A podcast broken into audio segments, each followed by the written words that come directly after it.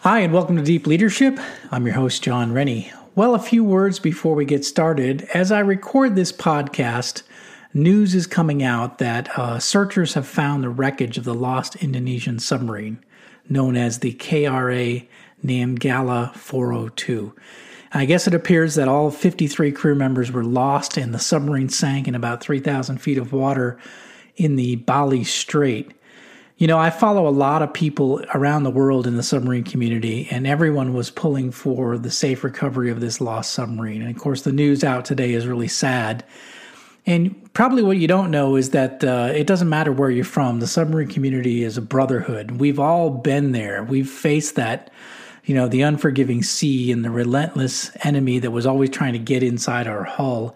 And um, so, you know, I think we're all pretty sad to hear that this submarine is lost and uh, these 53 crew members uh, will never return to their families. You know, the submarine business is a dangerous business, and, you know, we've lost probably around the world, we've lost probably eight submarines in the last, you know, say 15 years or so because it's a dangerous business. You know, the ocean is unforgiving. It's it's constantly trying to to get into the boat, and um, you know, one thing I I learned in my time as a submarine officer is that we had to work together.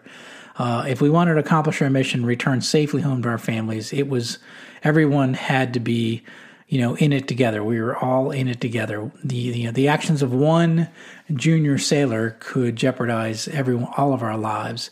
You know, and that's the reason I wrote my new book is because I think there's some powerful lessons to learn when you're all in something together, when there is a shared both shared responsibility and shared vulnerability. You know, I think it's I see in a lot of companies uh, you know, when times get hard, sometimes the leaders still do well. You know, they still get bonuses and they still get big paychecks, and yet uh, many uh, production workers are laid off, or lower um, salaried employees are laid off, or maybe they outsource um, the production or or you know call centers uh, overseas, and then people lose their jobs. And you know, I don't see a lot of companies uh, acting like they're all in it together, like we were on the submarine. So, you know, that's why I wrote the book. Uh, the title of the new book is called All in the Same Boat, and that just reflects the situation we were all in. We were all in it together. Everyone had to be operating together if we wanted to, um, you know, accomplish our mission. And I think there's some powerful lessons in that. And if you can do that in your company, in your organization, work as a team to accomplish the mission and all be in the same boat, I think you could be a much more effective than you know some people having special privileges, some people not sacrificing, and everyone else having to sacrifice on the lower end. And so this is a this book will give you kind of an insider's view of what it's like to you to be on a on the crew of a submarine, to be in those situations, and to see why it was so necessary that we operated together. So if you're interested anything at all in submarine life or the leadership lessons you can learn f- from you know my experiences as a submarine officer, I really encourage you to go to allinthesameboatbook.com and learn more about this interesting book. I think you're going to find it to be one of the most unique books written on leadership uh, that's come out in a long time.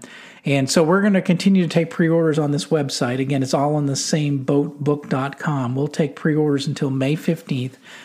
And as you've heard uh, before, that there will be prizes uh, for those that pre order the book. You'll get a signed copy of the book, plus, you'll be eligible for one of more than 80 prizes that will be given away and all that all that details on the website so you know i really do encourage you to pause this podcast and go to all in the same boat book.com to get your copy before May 15th so you can be eligible for these prizes. And again, you know, let's think about these families, this uh, these 53 crew members that'll never be going home and the families that are affected. I think this is it's tough news and um, it just shows you how difficult what those people that are on submarines how difficult their life is and how challenging their assignments are and um, you know and it's sad news but i think it really shows you how you know the fact that we always said the enemy was outside our hull and that was the ocean and the ocean was uh, relentless so i really encourage you if you're interested in anything about the submarine culture pick up this book i think you'll like it and i think it, especially if you're a leader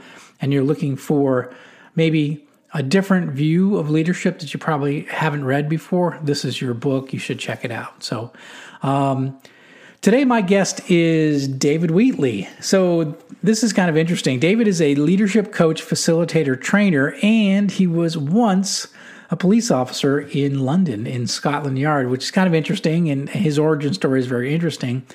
But he's got a new book out called What Great Teams Do Great How Ordinary People accomplish the extraordinary. And this was a great interview, and it hits on one of my most important things that I've seen on on leadership and the idea of accomplishing extraordinary things. And you know, that's the role of a leader is to, you know, it's about people, it's about motivation, it's about a goal, but it's about accomplishing extraordinary things. And, and great leaders can really put build a team and really get them focused on accomplishing things that they didn't even think that they could even do and um, and so David talks about this in his new book. Um, he's got some great insights. A really powerful interview, and I know you're going to love it as well. So, are you ready to dive in? Let's get started.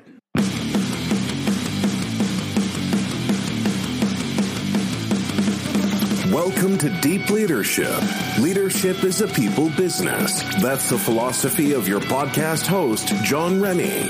As a former Cold War submarine officer who spent 20 plus years leading businesses in corporate America before starting his own manufacturing business, he knows that leadership matters. Leadership matters. Are you ready for some real world actionable advice from Jon as well as his expert guests? I'm ready. I'm ready. I'm ready. The show starts right now. Welcome to the Deep Leadership Podcast. Today I'm joined by David Wheatley. David is a leadership coach, facilitator, trainer, and principal at Humanergy, a boutique leadership development company. He is co author of a new book called What Great Teams Do Great How Ordinary People Accomplish the Extraordinary. This book helps leaders activate the power of choice and establish the right team processes that create excitement, shared mission, trust, and collaboration to achieve bold objectives and to have a little bit of fun along the way. And if you've heard me talk about this issue and you've been listening to this show for a while, you know I always say that leadership is all about energizing ordinary people to do extraordinary things. So I'm happy to have David on the show to talk about this important topic and this important book. So, David, welcome. Oh, thank you, Jon. I appreciate being here. Well, I'm glad to have you, and I'm interested in about this book, and I'm I'm curious to to hear your uh, you know your your feedback and how you came about writing this book. But first of all, I wanted to get a little bit of your origin story because I understand that you haven't been in the leadership space your whole life. In fact, you actually started as a Scotland Yard police officer. So I'm kind of curious to know how you started there and ended up in this leadership world. Well, it's uh, origin stories are always interesting, aren't they? And uh, I, I, know you've talked a lot about yours on on your um, podcast and in the book, and we're not that dissimilar, I don't think. But my Bobby's hat is on the table behind me for those that watch this, um, because my first career was as a, a, Bobby, as you would know him over here, a, a police officer in London, and the police in London's headquarters is Scotland Yard, which most people are familiar with. So and that was my kind of uh, grounding and, and my basic training and everything was to walk the streets of London for a few years. Wow. Wow. And so, did that inspire you or get you to thinking about leadership, or did you have some uh, leadership story that sort of said, to, you know, maybe I need to look at this, or like a bad experience or good experience, anything like that? I mean, it's interesting. Uh, um, I had a few interactions in the the leadership development world because I, uh, as a sideline, I, I, taught whitewater kayaking. Oh, wow. Uh, time in the 80s, they were doing a lot of outdoor based leadership development. And occasionally they would call me up and say, We notice you have these bits of paper. Can you come and run the safety for our leadership development programs? And there would be 10 senior officers in kayaks on the River Thames and a facilitator and me. And, and my job was to make sure everybody knew how to kayak and nobody drowned. And the facilitator was trying to draw out leadership lessons and I, I found myself playing at being the facilitator more and more on those days. And it was inspirational in terms of I want to do more of that. And uh-huh. there's time for me to do stuff yet. So after five years in the police, I, I left and went back to school. And um, and yet the the police work, kind of like you talk about in your book about the the Navy being a grounding for everything else you've mm. done. Um, you know, police work was really about paying attention, asking questions, and summarizing what you hear. Mm. And that, you know, my grounding for my leadership coaching was all found at Hendon Police College in North London. Interesting. So, yeah, I think probably you're the first one that's been on the podcast that was a former police officer that got into this business. So that's uh, very interesting. So, but I would imagine you're right. So, active listening is something that is a skill set that most police officers have. I'd imagine. Yeah, you listen to what people are saying, and then you summarize back what you're hearing, and you try to find out what the reality is of a situation, whether it be at a road traffic accident or a burglary and things like that. but those those skills of pay attention and listen uh, you know, I wasn't the world's best cop by any means. I, I think I'd be much better at it now, but uh, I'm probably too old. But uh, those skills were a foundation that I find I lean on more and more in my coaching work. I like that. I like that a lot. So tell us about your company, uh, Humanergy. So what do you guys do, and what kind of companies do you work with? Well, thank you, and you got the pronunciation right. Um, I was careful about that. yeah, managed. We're we're actually celebrating our 21st anniversary this month, and um, so it's 21 years since my business partner and I started. We're a leadership development company, mostly in the areas of training and coaching, and we work with really small to medium-sized companies or departments and divisions of large companies. But really, it's we want to work with people who have influence on others. And so we're not big enough to do enterprise work at a, a Fortune 500, uh, but we we have touched into those arenas. Uh, we've also been kicked out when the big guys come in because mm. they want to take over. But really, we've worked with people who have wanted to work with people over the last 21 years, and uh, and that you know, with hardly any marketing, we've managed to make a good career out of it. That's fantastic. I mean, uh, my my small companies we're at five years now, and I'm looking forward to saying we're 21 years old. So uh, I never thought I would get there personally. It's like 21. Wow. So you're obviously doing some some of the right things. Uh, what, what are they? What are they when they come to you? What are they mostly looking for when it comes to leadership development, coaching, assistance? What are, what's the main things that that kind of drive them coming to you?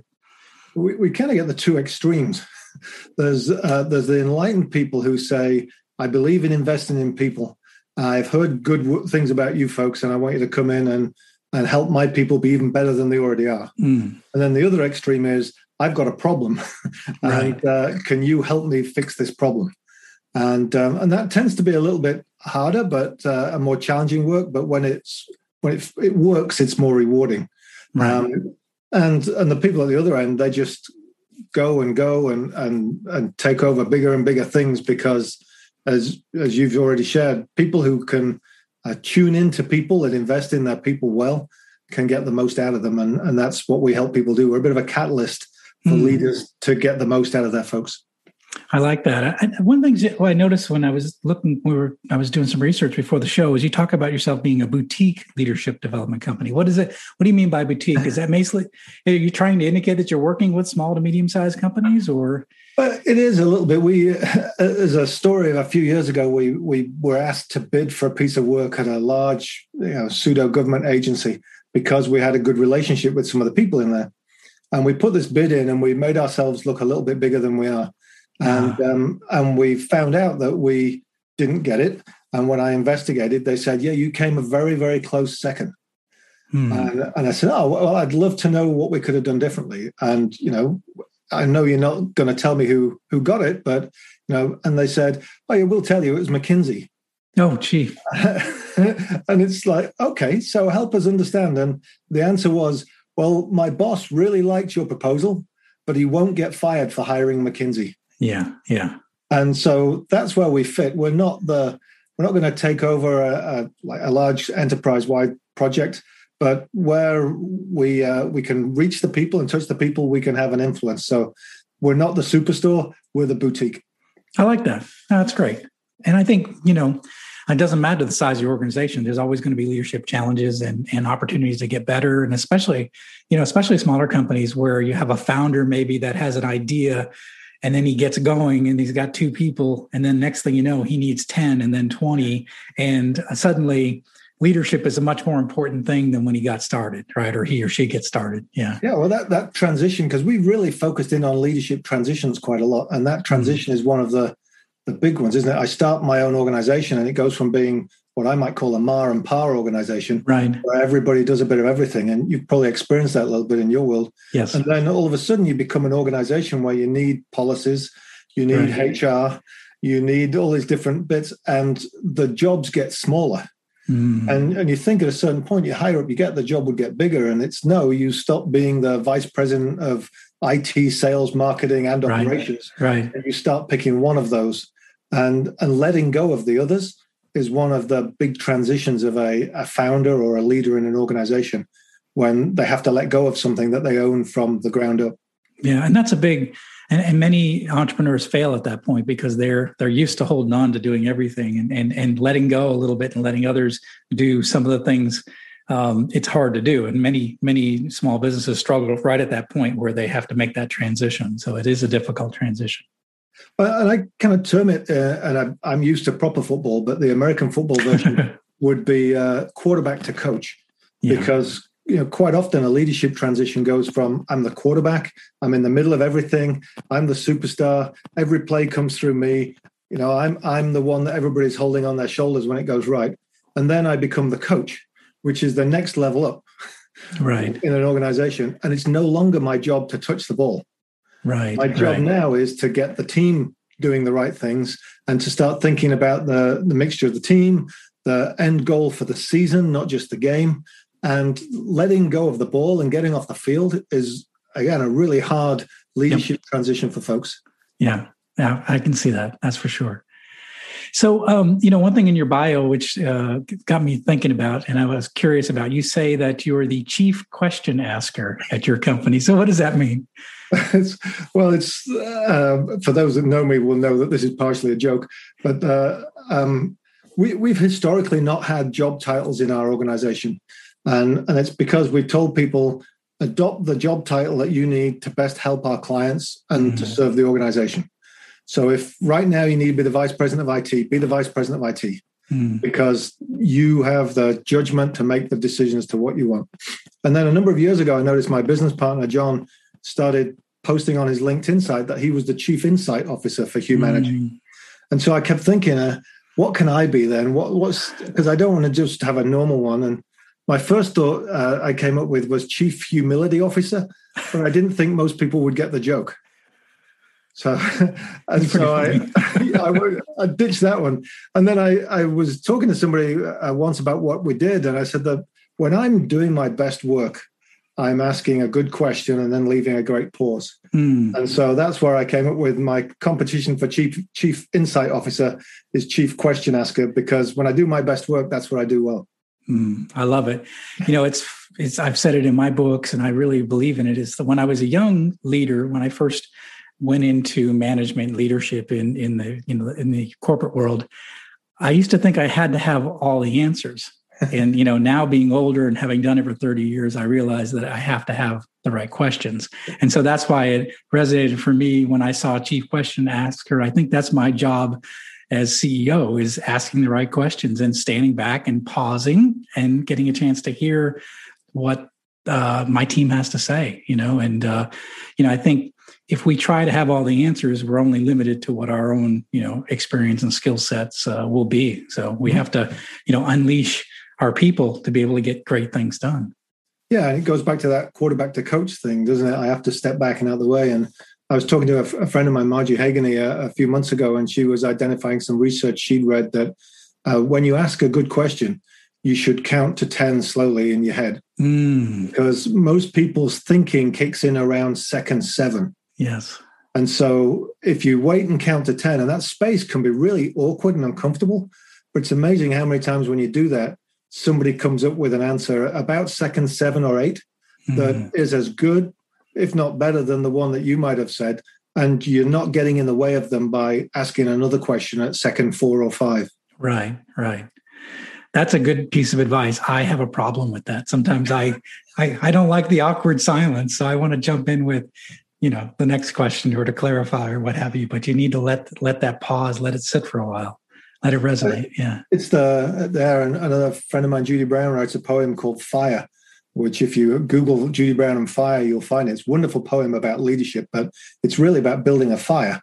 and she talks about how the space between the logs is as important as the logs. Mm, and I think wow. sometimes That's when we as, yeah, when we as leaders pile questions on people, all we're doing is piling logs on top of the fire. And you know what happens when you pile too many logs on the fire.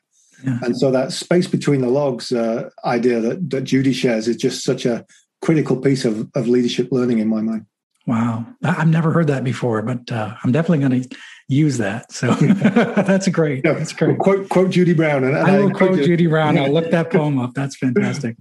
So um, let's talk about the book because I think it's really neat. Uh, what great teams do great. So first of all, why'd you guys write it? And because you're the, one of the co-authors, why'd you write it? And um, you know, who's it for? Who, who's it mainly for? It's it's written with my business partner John Barrett and my colleague Christy Barrett, who does a lot of our writing for us, and um, we team together on this. And It's it's really the the culmination of the 21 years of us working with leaders and teams.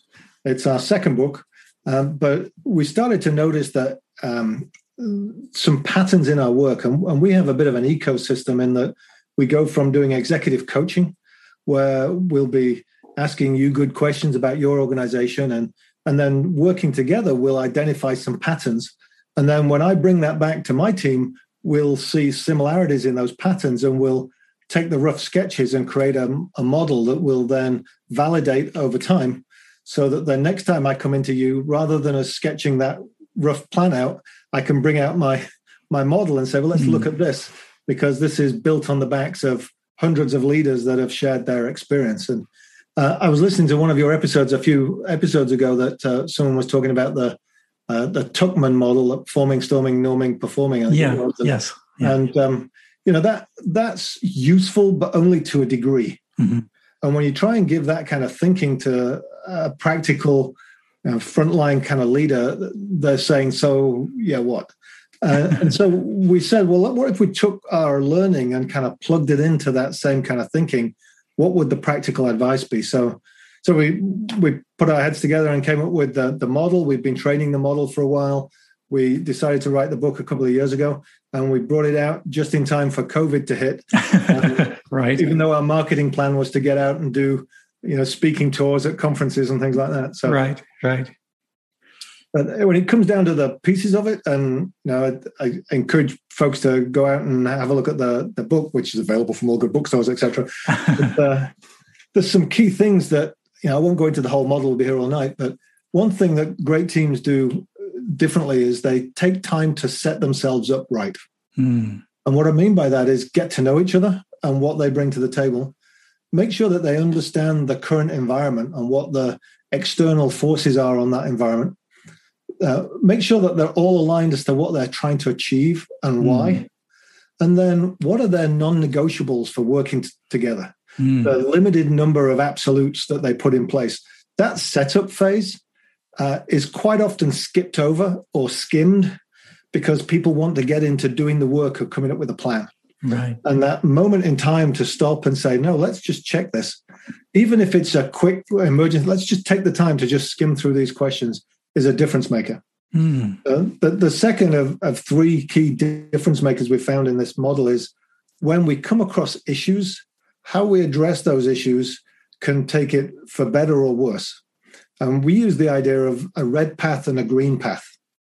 And each choice we make is laying a brick on our life path. And what we want to be doing is to look back at our path and see that it's mostly green. And what I mean by a green choice is one that is greater good focused and is taking us forward because it's about understanding, it's about engagement, and it's about a forward focused solution. What I mean when I say a red path choice is quite often when it's attack, avoid, blame, defensiveness, excuses, whining.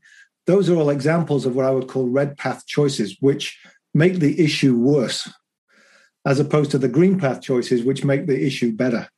Mm. And then the third thing is how we look at our learning, which is that the first of our learning cycles, what we call our discipline cycle, just simply asks the question Are we doing what we said we were going to do?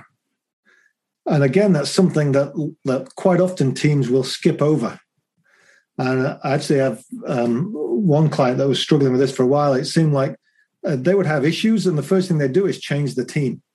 Mm. Yeah. And and that is the third question that we say you should ask because it, the first one is are we doing what we said we were, we were going to do? And if we aren't, then let's start doing it because mm. it was probably a good plan. If we are doing it and it's not working, then it, was it a good plan?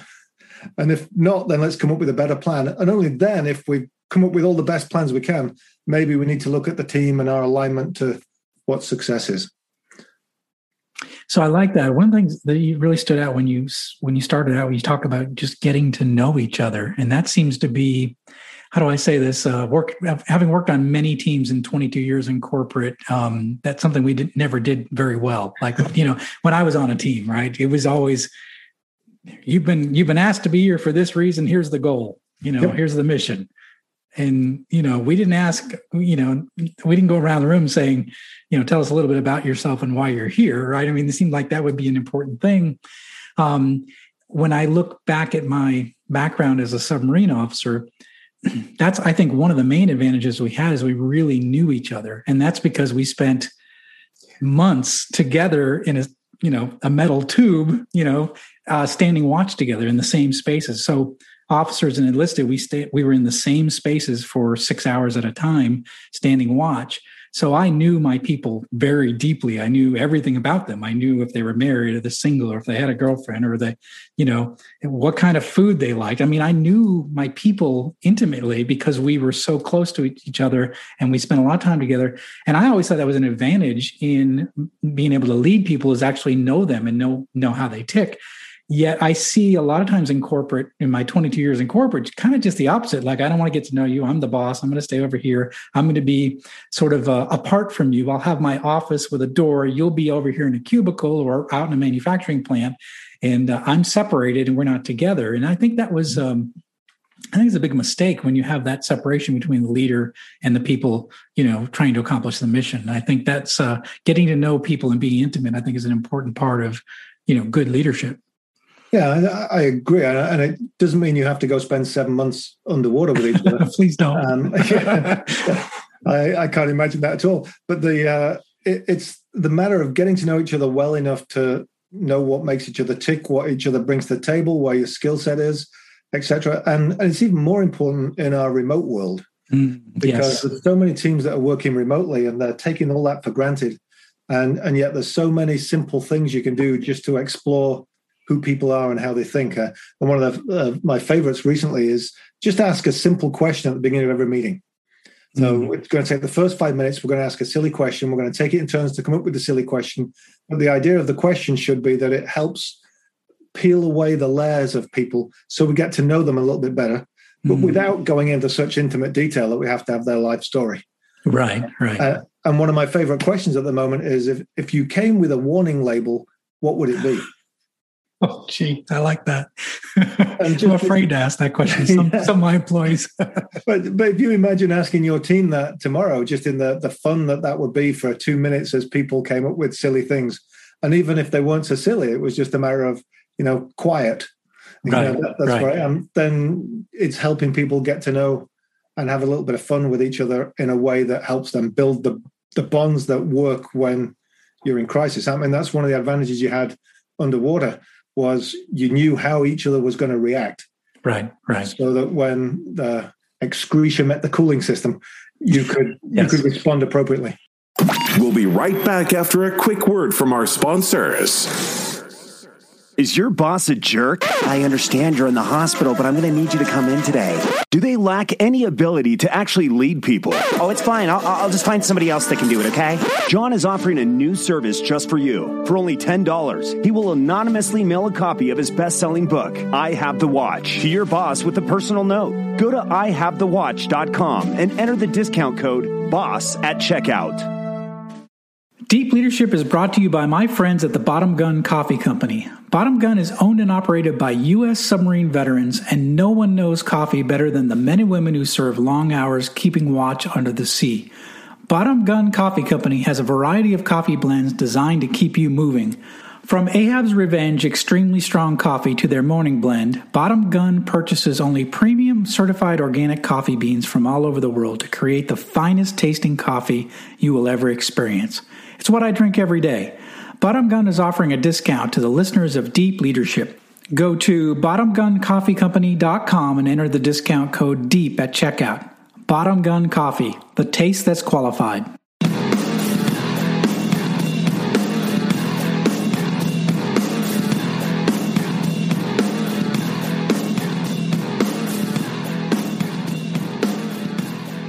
I like what you talked about this idea of a red path and, and a green path. I've never heard that before, but I really like it. And, um, you know, if I reflect back on my years in corporate, there was a lot of times I seemed like we, at least the, a lot of the managers I work for, would always kind of go down the red path for most things. So it was always, who do we blame? Um, how do we protect our our uh, you know our job? How do we you know you know focus everyone's attention in a different direction. Uh, it just seemed like it, it, wasn't that green path kind of decisions. There, were, there was too much of it unfortunately.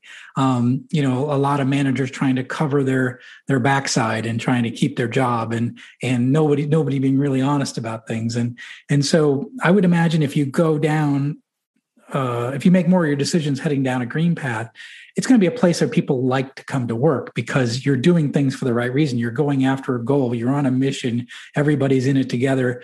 Uh, you know, trying to achieve the objective. You know, in in in working together to get there and making the best decision for the team, for the organization, not just for the leader or for you know the dollar you know amount that you're to the profit at the end of the end of the month.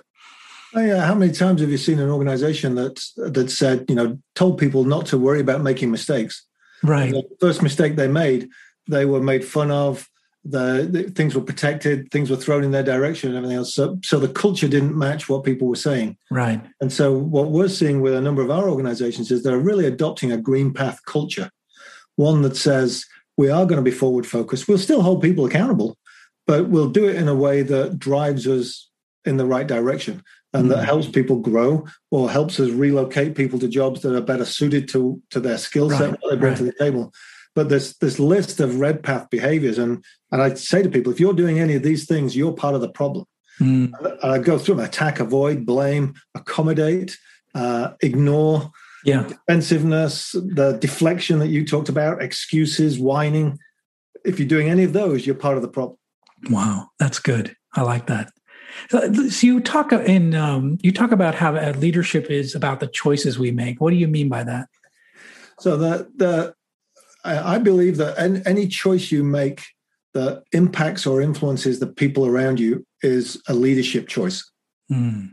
Now, doesn't mean that all of them are good leadership choices. That you can have destructive leadership choices because you're influencing people poorly. But if you if you think that way, that every choice you make that influences somebody else is a leadership choice, then we're all making leadership choices on a daily basis. Mm. And you know, you're the CEO of your company. You're making leadership choices that influence the whole company. You've got a new employee who didn't start very long ago, and he or she is making leadership choices on a daily basis in your company uh, because they're choices that they make that influence the people around them. And so, if we know that we're all making that, we know we're all leaders in that way, then we know we can choose to either make choices on the green path or the red path. Yeah. And and then when you match those two things up, you get people believing at all levels of the organization that the choices I can make can have a greater influence on the greater good, even though I have no authority, no power, no rank, none of that. And it really links in. We were talking about you know, good stories from submariners as I would call it. Right. Uh, um, one of your former colleagues, I'm sure, David Marquet, talks yes. about pushing the uh, authority down to where the information's at. Yes. Because you want them to be able to make good leadership choices. Right. And you think, but that's that's a, a very lowly rank. But they're making choices on a daily basis that are influencing the rest of the ship. And so you want them to be great leadership choices no, 100%. And, you know, I talk about that in my new book too, is that, you know, um, we were all in it together, right? So, in one, it didn't matter what your rank was, one sailor, even the most junior sailor, makes a mistake, everyone could perish, right? So, there was this shared uh, vulnerability but there was also shared accountability like so we so the choices you make didn't just affect you it affected your shipmates right and their ability to you know accomplish the mission and get home safely right mm-hmm. and so we truly were in it together. I mean, uh, the name of the book is "All in the Same Boat," but we literally were all in the same boat. And uh, and the enemy was not just the you know I was a Cold War sailor, not just the Soviet Union, but it was the you know thousands of pounds of pressure, sea pressure surrounding the submarine that wanted to crush us. And so our job was to stay alive and to prevent that from happening. We needed to work together to accomplish the mission. And I think what I found in in corporate culture somewhat is that there wasn't that we're working together to accomplish a goal. It was everybody sort of working uh, towards their own individual career aspirations uh, or their own bonus plan, or you know, uh, uh you know, it's so it you know it it was it wasn't we weren't all in it together. It didn't feel like it. And so when I ran my organization, I always made sure that we it felt like we were all in it together. We we had one objective as a team to to you know to accomplish something that that was big and and something that was uh, I like in your in your book's uh, vernacular something that was extraordinary, right? Mm-hmm. And and and making sure that everyone knew what that extraordinary goal was and that we were t- working towards it every day. And um, you've got a you've got a great example in that boat because I mean you can't get off. Nope. and, and and if if one person makes what I would call a red path choice, yes, it's not going to be the captain that holds them accountable for that. It's going to be their shipmates. Everybody on the boat, yeah, directly next to them. It doesn't matter what the rank, what they're, right. they're going to be the ones that say, no, no, no, no, no, you can't do that. Yeah, yeah, and put them right and help them understand why they can't do that. Right. So that then it's for the betterment of the, the greater good. And I think the, the more teams recognize that and the more teams recognize the choices that every individual makes, the more you get everybody on the team pulling in the same direction. Yes. Yeah. I see that. Yeah, that's great. So, what are some of the? Uh, you mentioned some of the frontline leadership, you know, do's and don'ts. What are some of those that for our listeners? Well, that's actually our first book, but uh, but I think uh, going back to that first book. So, what are some of those do's and don'ts? So um, that's simple. Our first book was actually a, much more of a reference than a read, uh, and it, it, comes from um, somebody saying that they uh, they kept losing frontline leaders in a manufacturing environment, mm. and um, because the very tenured workforce was chewing them up and spitting out. And uh, he said, "I wish I could have the blueprint that gave them do this and don't do that, and you'll be su- successful for long enough to know why mm. and to survive." And so we, we interviewed a, a hundred or so very experienced supervisors and said, "What what is that blueprint?" And after we'd had lots of good conversation, we whittled it down to fifty, and it's fifty pairs uh, that have things like you know, number one is uh, be hundred percent honest, versus the don't, which is spin and tell half truths. and you know what you want is to be hundred percent honest. Right. And and even when people ask that question and say, "Do we really mean that?" It's like, yes. And they say, well, what if, what if I can't say anything? It's like, well, then you tell them you can't tell them. Right. Because they're still 100% honest. You don't avoid it or spin and things like that or lie. Be honest. And if you do that, then you will build the, enough trust and rapport to be able to lead them and to know when you can even break those rules. Hmm. And, the, and the challenge with 50 is it seems like a lot, you know, um, but when people look through the 50, they're doing most of the, the good stuff well it's just a one or two that that they suddenly trip over and say, "Oh, I should probably do more of that." and and the idea of the the fifty do's, which is our, our first book, Fifty Do's for Everyday Leadership, is pick the one or two that you need to be focused on now.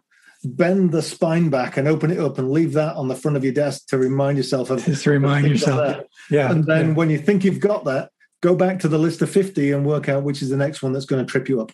Hmm. And uh, and so it's really 50 very practical do this don't do that. And then it has a little explanation of why and why those are important uh, on each page as well. How does that, how would you say that dovetails into the new book in terms of making uh, the right choices for the people around you, but also, you know, trying to stay on that green path? Is it, is, is if you do the do's and don'ts correctly, are you heading in the right, are you heading down the right green path? Are they related?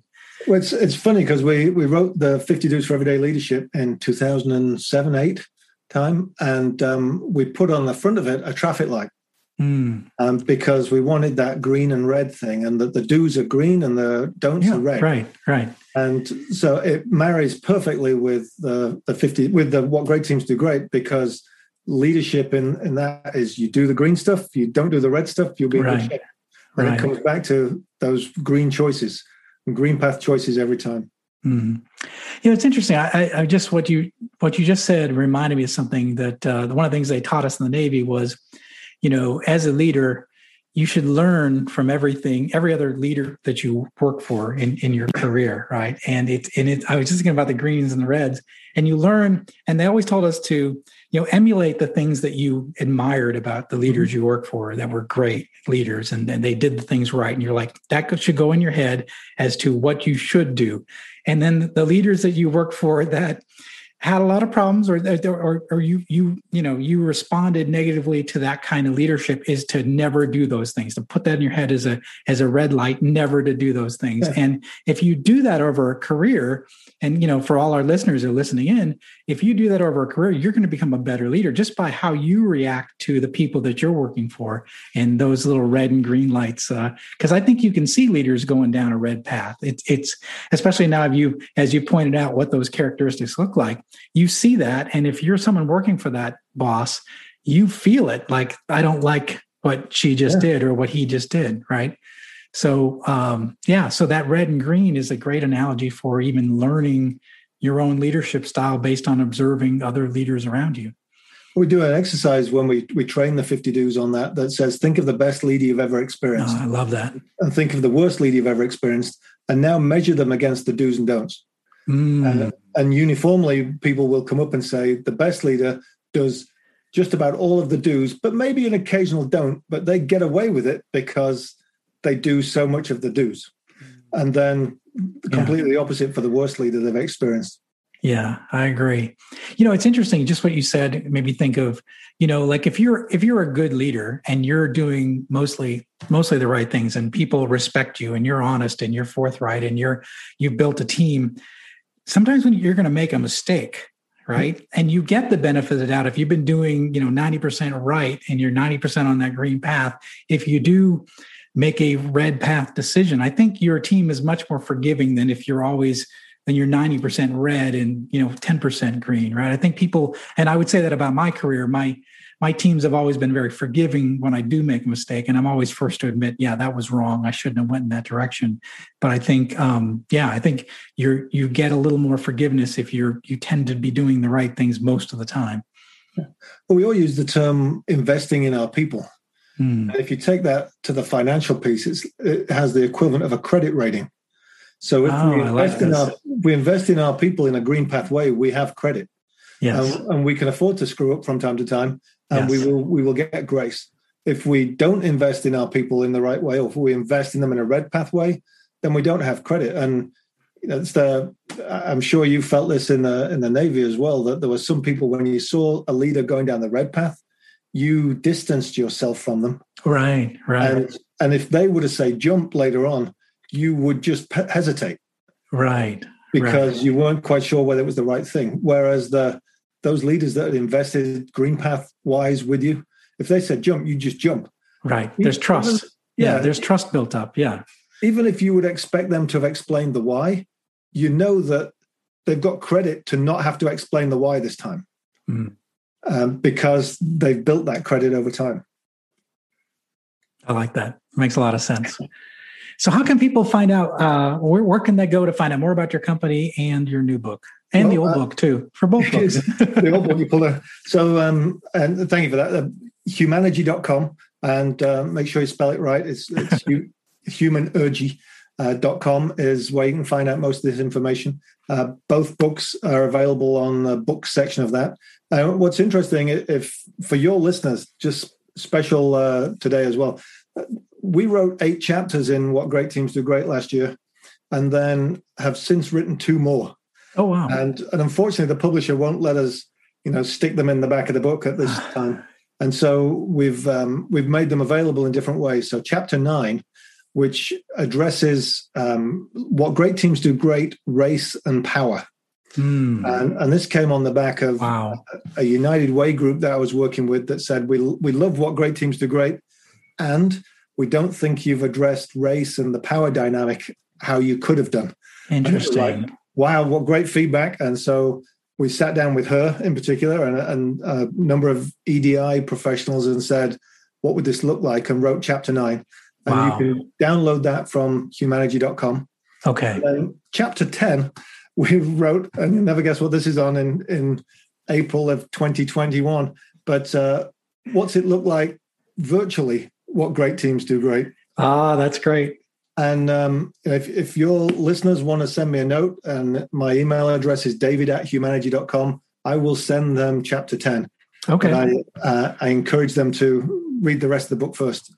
But um, chapter 10 is just a virtual version of what great teams do great. Oh, I think that's great. That's really timely. We had uh, our last guest uh, was just talked about uh, virtual, how to get the most out of virtual meetings, and uh, which was really good. But it is a huge uh, dynamic shift, um, and uh, you know, there's pluses and minuses, minuses, but there are there are some good things about virtual life as well, and that's Yeah. what we kind of hit on last week. But um, yeah, I think there's there's a lot to learn there, and um, especially when you switch to virtual, things things change, right? I mean, you're uh, in a way, if people working from home, you're you're peering into their their homes, their their their personal lives a lot more than you would say in a workplace. So yeah, there's different definitely different dynamics in play. And it's easier to be disconnected Yes. so, um, and to miss the organic conversation. So Mm. there's some great tips in, in there. And uh, I haven't, I listened to the previous two. I haven't uploaded your latest one, but I'm, I'm going to match it with our work. Uh, I'm also going to steal your wonderful idea of if you think you've got a bad leader, I'll send you a book for free. I'll, I'll send the book anonymously. I, I think that's Well- an outstanding idea. You know, it's funny, I, uh, David. I, I struggle with this one thing: is that I think the great leaders are always learning, right? And they're and they're and they're reading books and they're listening to podcasts and they're trying to become better at their craft. It's the it's the the people that are sick that need the doctor, right? And so, and, and I I struggle sometimes to say, how do I get my book or my podcast or the things I write in the hands of the people that need it the most, you know? And so that's my way of doing it. And we've sold quite a fit of uh, quite a bit of books to bad leaders and uh, we just are very encouraging and we say you know this is from your team and you know we look forward to you know come come talk to me if you have any questions but we we um there's been a fun way to try to get the book into the hands of people that really need to read it so I think it's a, a wonderful idea. And and the other place that people can find more about me is I like you. Everybody has a podcast these days, the Humanergy Leadership Podcast, where uh, we talk to leadership thought leaders and try and find really practical advice for people to use today. Okay, we'll put the links to all those resources in the show notes so everybody can get to it. So, um, but that's uh, really powerful. So, the book is uh, What Great Teams Do Great How Ordinary People Accomplish the Extraordinary. There's a copy of it for those watching on YouTube. And I encourage everyone to go out there and get it. And uh, if you're a great leader, you're going to find ways to get ordinary people to do extraordinary things. That's the whole definition of leadership. So, David, I really appreciate you being on the show and sharing all of your uh, wisdom and uh, just all your insight that you've had from all those years of uh, training leaders. I really appreciate you being on the show. I appreciate the opportunity, Jon, and I look forward to reading your new book too. All right. Sounds good. Thanks very much. Well, that's it for today. Thank you for listening to Deep Leadership. If you like this podcast, please subscribe and share so we can continue to build a world with better bosses. Until next time, this is Jon Rennie saying take care and lead well.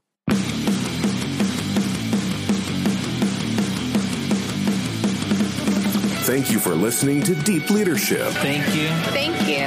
Thank you, thank you, thank you for all you do. We hope you enjoyed today's episode. For more information and updates, please visit our website at www.deepleadershippodcast.com or jonsrennie.com. Until next time, take care.